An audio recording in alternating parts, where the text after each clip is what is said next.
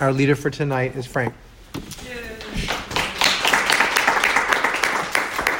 Hi, my name is Frank, and I'm a recovered compulsive overeater. Hi, Frank. And I'm here to share my experience, strength, and hope.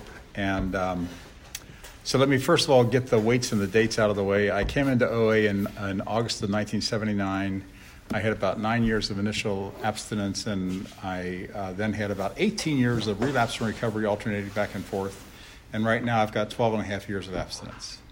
And in terms of the weights, my top weight before OA was 430 pounds. I actually came in the doors at around 380 pounds. In that first year in the program, I got down to my goal weight of 200 pounds, and I stayed near that for those first nine years. And then the relapse recovery periods, they, they might have literally been close to six months of relapse and six months of recovery, alternating back and forth. And the problem is, I gained a lot more weight in the relapses than I lost in the recovery period. So I, the weight ratcheted up to a top weight of 360 pounds during the relapse recovery period. But most of that time was probably spent in the 50, 350 to 400 range was kind of my home range that I mostly was in for those 18 years, 18 long years. Um, and then uh, 12 years ago, I was at 400 pounds when I started my current abstinence, and now, I'm, um, well, I got down to 210. I, I, have upped my goal weight to 210 instead of 200, since I'm now 70 years old instead of 30 years old, and um, and I got there, but now I, I, went up about 30 pounds after I got there over the last 12 years, and that was not due to binging or breaking my abstinence. It was just a little more food at each meal than I needed to and then um, I've tried to, to take some of it off over the years. And um, I, in the past seven months, I've lost about 15 of those uh, extra 30 pounds. So I'm halfway back down to the, the, goal weight again. And I'll tell you about my one, two, three. Well, I might as well tell you now instead of waiting later. Um, what I've been doing for the last seven months is whenever I'm going to have a meal or a snack or anytime I'm going to put food into my mouth, I try to work steps one, two, and three. And so what I do is I will, the long version would be to say to myself something like, if I am truly powerless over food, then I have no business deciding what, when, or how much to eat. God can help me. Please help me. Something like that. That would be steps one, two, and three. The short version of that would be helpless. I'm sorry, it would be powerless help. Powerless help. That's step one, and then help is asking God to help me. So that's the short version. Now, I could just do that short version and then just start eating right away. But to slow me down a little bit and let that steps one, two, and three sink in a little bit, I have an agreement with my one of my sponsees that I will we will text to each other one, two, three whenever we're working steps one, two, and three. So I have to get out my phone, get to my sponsee, type one, two, three, send, and put my phone away, and then I can eat. So that's the ideal. Now there are times when I'm eating and I said, "Oh, I didn't do one, two, three, and then I'll try to do it right there, and I'll send a text. Sometimes it'll be after I've completed the meal, um, but I think probably 80%, 90% of the time I get it done before I've eaten the meal. So it's become a bit of a habit. And I've and I definitely noticed that there have been times when I've had less food because of that. I mean, there's there was I can remember some parties that we've had where you know stuff is being passed around and you each take your portion off of it. I took a lot smaller portion than I normally would have, and a smaller portion than a lot of other people around the table took. So um, so it helped there. And there, there, there are times when I'm thinking about having a snap, I snack, and I do one, two, three, and decide not to have the snack. So I'll, I'll text one, two, three, no snack to my sponsee when, when that happens.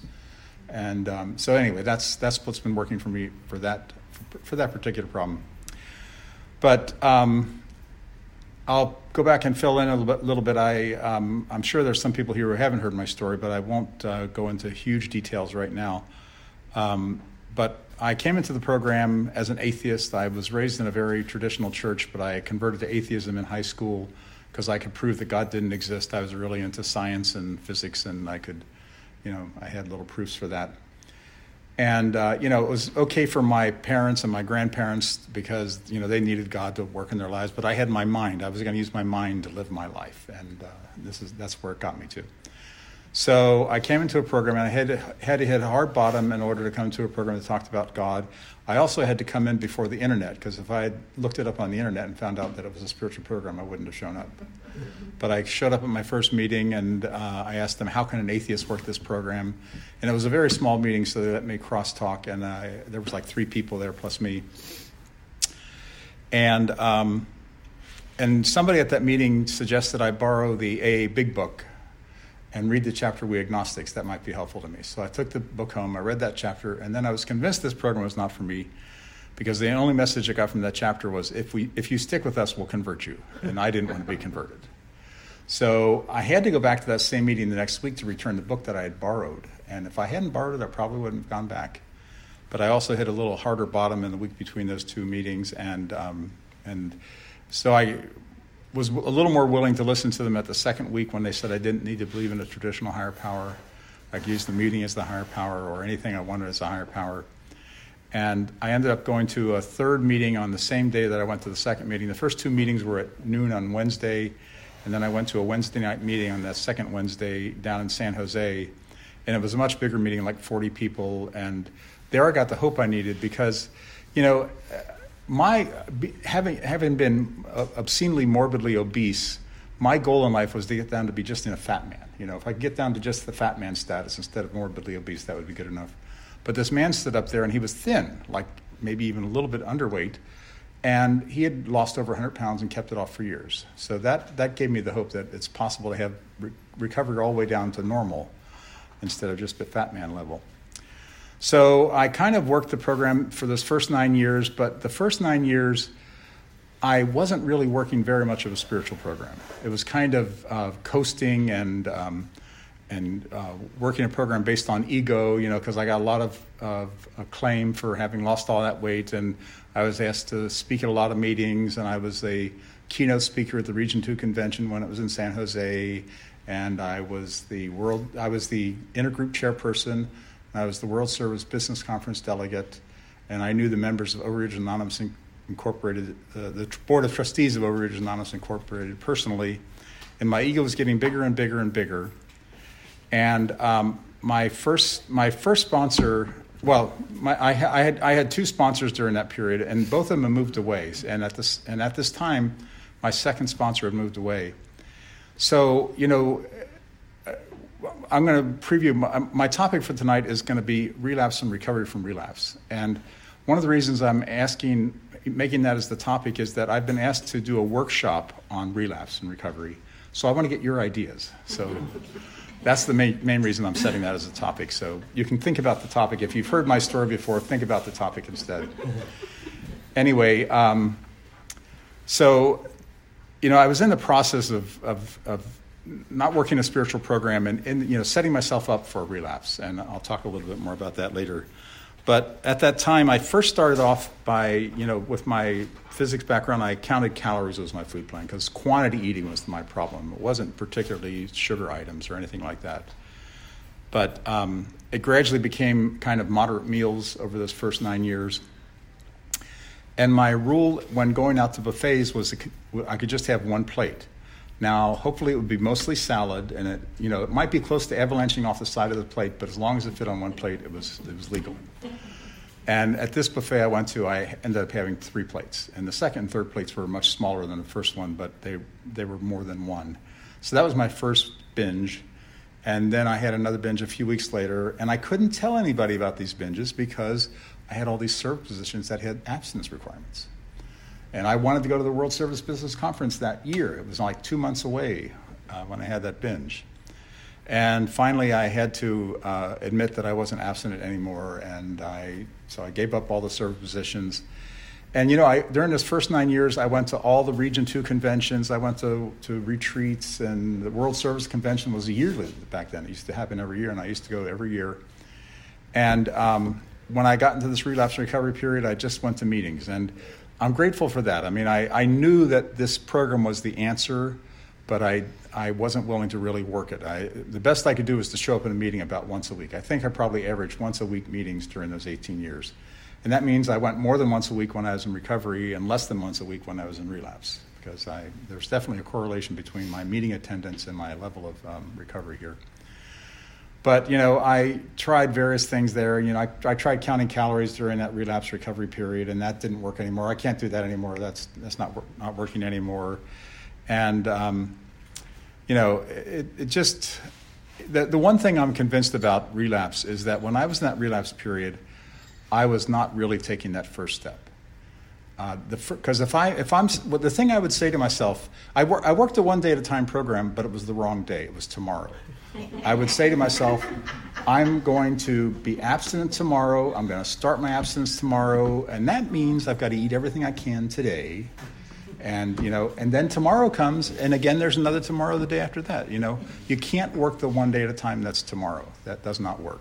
It has to be today. In fact, you know, when on the pad that goes around for years and years and years, I would write one day at a time was my comment that I always write there. But I've come to realize that that's too long. Also, I can't do anything about this morning. I can't do anything about what's going to happen. You know, 11 o'clock tonight. It's really one moment at a time is the way they have to work this program. And if it's one moment at a time that I can absolutely understand that I am completely powerless over food, then I have no business putting that extra bite into my mouth, putting that binge of whatever whatever kind of thing is a binge for you. I have no I, no um, business putting that in my mouth if I am truly powerless over food, because that means I'm going to go back to 400 pounds. Taking that first bite is what lends up to the 400 pounds for me. It's not uh, it's not the 3,000th. I, I calculated it was like 30,000 bites it takes to get to 400 pounds, something like that. But but it was the first one that did it. It wasn't the 30,000th one that did it. So anyway. Um, so this whole relapse recovery period was miserable and um, and then uh, what happened 12 and a half years ago was I think I just got sick and tired of being sick and tired of doing the same thing over and over again and expecting different results. And uh, what happened was the, the Region 2 convention that year was in Oakland. And I made the decision hey, I think I'll go to the convention. So on the Monday before the convention, I started my abstinence, right? It's always on a Monday, that's the right day to start. Um, and I had five days of abstinence before I went to the convention. I went to a meeting a day for those five days. And then I went to the convention, and you know, all of my friends that I'd seen all those years before, they kept going to conventions even when I stopped. So I whole, saw a whole bunch of people that I knew that uh, were still there, and I got a, I heard a lot of recovery at that convention, and I went to all the meetings I could at the convention there. And then I start. I decided to do 90 meetings, 90 days. Now I'm retired, so it makes it a lot easier to get to a meeting a day. And that was working so well, I actually kept up a meeting a day for about three years. So that's how I started my current um, abstinence here. And it took me about two years to get down to the goal weight there uh, with that initial, from that initial 400 pounds. So it's took twice as longer as it did when I was 30. So, so 12 and a half years ago, I started my abstinence. Oh, and the other thing is, my abstinence was counting calories. The, thing that worked the first time is the thing that worked the, the second time. And I was just not willing to do it in between those two times. So, so I, um, it's been counting calories, and uh, just like I did the first time, I was doing that very rigorously initially, and then it was a little bit less rigorously, and and I've done it for so long that you know I can roughly estimate the calories, and and I I tend to eat foods that are come in packages, that I have the calories right there on the package, so I don't there's no guesswork about it. So, um, so you know, TV dinners, things like that. So, um, so that's what I've been doing, and um, and and now I'm at the moderate meal stage. You know, I, if I'm preparing my own food, I, I, I, still eat a lot of prepackaged salads from Trader Joe's or you know, TV dinners, things like that. Um, and I try to just go light when I go out eat at a restaurant, eat eat on the lighter end of, of the menu, and um, and when I'm preparing my own food, I just try to do the best I can. So, so that's my um, recovery here. And you know the the um, what do I want to talk about? How much more time do I have? Ten minutes. Ten minutes total. Okay. All right. So. Um, so you know the, the, this is a spiritual program and and that's that's the thing I've really emphasized here in these past 12 years. So I'm much more hopeful about my continued recovery here in this period here. And in fact, I, I say that I'm a recovered compulsive, over, uh, compulsive overeater because that's what the first 100 alcoholics said when they wrote the big book. It says recovered quite a few times in the big book. And my understanding of the word recovered is that it doesn't mean that I am cured. I'm cured contingent on maintenance of my daily spiritual condition. So if I continue to maintain my spirit, my spiritual condition, I won't have that relapse. I, so that's, but that's the requirement. But as long as I do that, I'm recovered. And the, the way I think about it is that you know somebody who's got a debilitating disease and they're in bed for a month or something, when they can get out of that out of that bed and walk around and live a normal life, that's recovered. They may still have the disease. It may relapse at any time. But if they can get up and live a normal life, they're recovered. And that's what I can do. I can live a normal life. I can go to I can go anywhere that there's food, and I don't have to worry that I'm going to binge or anything like that. So in that sense, I'm recovered. So, um, but you know, I've been trying to do a lot more spiritual stuff in this this new recovery here these last 12 years, um, and that includes things like um, prayer and meditation. I'm actually, for the first time ever in my uh, OA program, I'm actually doing a daily meditation practice of like you know 20 minutes or 50 minutes, something like that. It varies from day to day, but I've been doing a daily meditation for about the past eight years. And um, I tend to like the short prayers, and my favorite short prayer is More God, Less Frank, because I need more of God's grace, more of God's will in my life, and less of Frank's selfishness and self centeredness. And, you know, I've, I've come to believe that this is a, as the big book says, that this is a program, this is a program for selfish and self centered people. And, oh, I, I forgot to send my pictures around. Here's the proof that I'm a compulsive reader. so, um, you know, the, the, the, big book emphasizes over and over again that selfishness, and self- self centeredness that we think is the root of problems, and that's on page 62. And somebody at a meeting um, gave this little quiz. It's a quiz that you can take to, for yourself, and, and it's answering the question of Am I selfish? And I really like this. If I am resentful, it is because someone did not do what I wanted them to do in the past. They did not do it my way, and that is being selfish. If I am angry, it's because someone is not doing what I want them to do right now. They are not doing it my way, and that is being selfish. If I am fearful, it is because I know that someone is not going to do what I want them to do in the future. They are not going to do it my way, and that is being selfish. If I feel guiltful, guilt, guilty or remorseful, it is because I got my own way at your expense, and that is being selfish. So, you know, no matter almost any emotion I have, except for happy, I'm being selfish and self centered. You know, any of the negative emotions, they all come from selfish and self centeredness. And the, the thing that I've learned in the last few years is the importance of step 10 for my spiritual progress. You know, I, I, used to, I used to hear all the time that steps 10, 11, and 12 are the spiritual maintenance steps. And I've come to, to believe and understand that they're the spiritual growth steps. If you, you know, maintaining, you're just going to stay the same. But if you work st- steps 10, 11, and 12, you can grow your spiritual awakening and, and ha- reach new levels of spiritual awakening in your program. And breaking down uh, the 10th step on page 84, it says, Continue to watch for was I selfish, dishonest, resentful, or afraid? So the first step is to continue to watch for. You know, I'm a software engineer, and it's like having a little watchdog timer that's going around looking for, hey, am I selfish? Am I selfish? Am I selfish? So that's the thing to do. And you know, it, it, I don't have that running. I wish I did. I, I, could write, I wish I could write that subroutine, but I could be in, in, engaged in something selfish and self-centered for hours without before I finally realize, oh, I'm selfish and self-centered, or I'm resentful, or I'm afraid, or I'm dishonest. So the, the thing is to continue to watch for it. And when you can first notice it, as soon as you notice that you're selfish, you're either selfish, dishonest, resentful, or afraid, that's the beginning of step 10, is noticing that you are that. So when you notice that, you're basically st- taking step four. So you've noticed the, your, your character defect. The very next thing you do, according to page 84, is ask God to remove the defect at once. So it's to pray, to ask God to remove it. Because I'm as powerless over my selfish and self centeredness as I am over my compulsive overeating. And I can't stop myself from compulsive overeating any more than I can stop myself from being selfish and self centered. So you ask God to remove it, and that's working step six and seven on it. Then discuss this with someone immediately. And you know, if you're driving down the street, you're not going to discuss it with someone immediately. So as soon as you can, basically, discuss it with someone as soon as you can. And I used to think that was an optional part of this step that I would do that if I wasn't sure if I needed to make an amends or not. And I would call my sponsor and discuss it and say, should I make an amends? And he'd say yes or no. But I now realize that if you don't do that, you're, it's like doing step four and not doing step five. The point of that is to disclose to someone else my character defect, to admit that I have that same character defect again. It came up yet again. You know, he's, he, he notices the pattern of my step tens. And so for me, what I can do is I can just send a text to my sponsor saying 10 colon whatever the character defect is, you know, angry at driver on road or, you know, um, yelled at my wife or whatever it is. So I, it, and it doesn't have to be a long story. It can just be a phrase or a short sentence at the most. So that's the discussing with someone else immediately. Then if I've harmed someone, make amends quickly. And um, I can, you know, early on in this 12 years here, I, I can remember one time I was um, rushing to a meeting. I was going to be late for the meeting, and I stopped at a place to get coffee. It wasn't a Starbucks, but it was like that. And people behind me got their coffee before I got mine from the barista.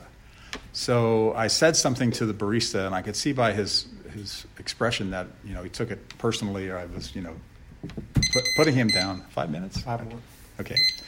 So I, um, he said something about the shots need not being poured right or something ridiculous. I grabbed my coffee and I ran off to my meeting, and I realized at the meeting I needed to go back and make amends. And so I went back to the to the shop, and he wasn't there. He was turned out he was in the back taking a break. So I asked if I could speak to him, and he came out, and I made my amends to him right then. And um, and you know he said, "Oh, that's fine, thanks," and whatever. And the thing is, if I had not made that amends, I probably would have not gone back to that shop again, because I wouldn't have wanted to run into that barista and have that feeling come up of being guilty about what what I had done to him, because I'd obviously hurt him when I when I said whatever it is I said. But because I made the amends to him, I go back to that shop, and then he and I were like best friends. He, he would, we would have a conversation every time I went to that shop. He would say something to me, and I'd talk to him. And so, so that's the, the great thing. And then the next thing is very important too. And then I turn my thoughts to someone to help. And this could be doing a 12 step thing. It could be making an outreach call to somebody. It can also be opening the door for somebody. It could be saying something nice to somebody, giving a compliment to somebody. You know, anything that's, that's the opposite of being selfish and self centered. So that's the, that's the way the step 10 is helping with the selfish and self centered. And the last thing is that love and tolerance of others is my code. So that's the selfish and self centered. Now, about relapse, and I'd like to hear from you about relapse. And I was the, at the OA birthday party um, last month, and a speaker there. Some of some of what I'm saying here is from that speaker, and some of it I'm, it's stuff I've added. But they, they emphasize that relapse is a process; it's not an event. It wasn't that taking that first that extra plate of that salad bar for me. It was the process that led, led up to it. And the things that can lead up to it are, for example, diminished contact with God. Thoughts come back that had left before. Emotions are more volatile. And then she had this acronym called SUDS, which stands for seemingly unimportant decisions happen. So, and an example of that is, for example, in the big book where the, where the alcoholic is talking about where he decided that if he put a shot into his milk, it wouldn't hurt him. That was the seemingly unimportant decision. It's not like he made the decision, I'm going to I'm going to, you know, break my sobriety and get drunk. It was an unimportant decision. Just put a shot in my milk. It'll be okay. And takes a drink, takes a drink, and then he's off and running. So seemingly unimportant decisions. The other, the other um, description of that that is in the book, big book a lot is the peculiar mental twist. It's that little, you know, you make that decision, and you know, in your right mind, you would know that you shouldn't put alcohol into your milk.